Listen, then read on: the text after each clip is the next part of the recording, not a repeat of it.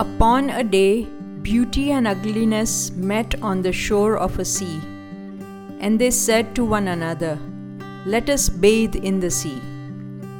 Then they disrobed and swam in the waters. And after a while, ugliness came back to the shore and garmented himself with the garments of beauty and walked away. And beauty too came out of the sea and found not her raiment. And she was too shy to be naked, therefore she dressed herself in the raiment of ugliness, and beauty walked her way.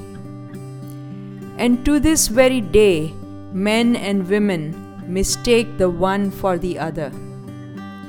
Yet, some there are who have beheld the face of beauty, and they know her notwithstanding her garments. And some there be who know the face of ugliness, and the cloth conceals him not from their eyes.